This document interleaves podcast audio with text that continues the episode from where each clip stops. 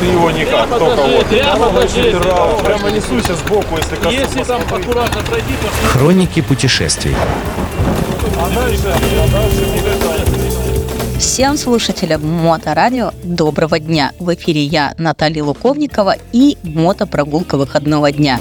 Как там писал поэт, февраль достать чернил и плакать. Но плакать мы не будем, потому что мотосезон все ближе.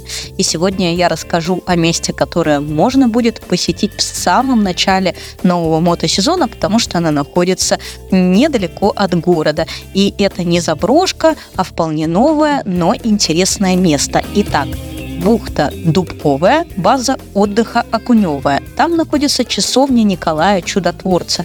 Поставлена она в 2012 году в стиле древнерусского деревянного зодчества на оконечности каменного волнолома. Проход в часовне свободный через калитку рядом с воротами на базу. Внутри часовни слева есть икона адмирала Ушакова, причисленного, кстати, Русской Православной Церковью к лику святых. Вот уж неожиданность.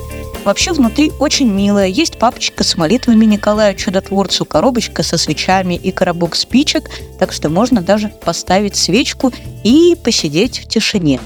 Кстати, интересный факт на морскую тему. Оказывается, дно Финского залива – одно из крупнейших в мире кладбищ погибших кораблей.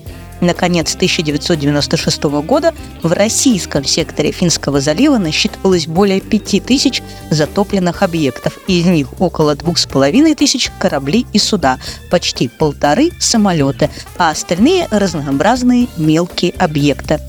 Кстати, на базе отдыха есть вертолетик, а рядом расположен яхт-клуб, поименованный в честь бухты. Наверное, летом здесь людно, а зимой на волноломе пустынно, тихо и бело.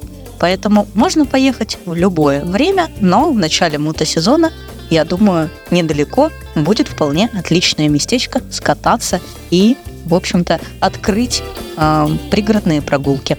На этом все. С вами была я, Наталья Луковникова. До новых встреч на Моторадио. Прогулки выходного дня. Хроники путешествий.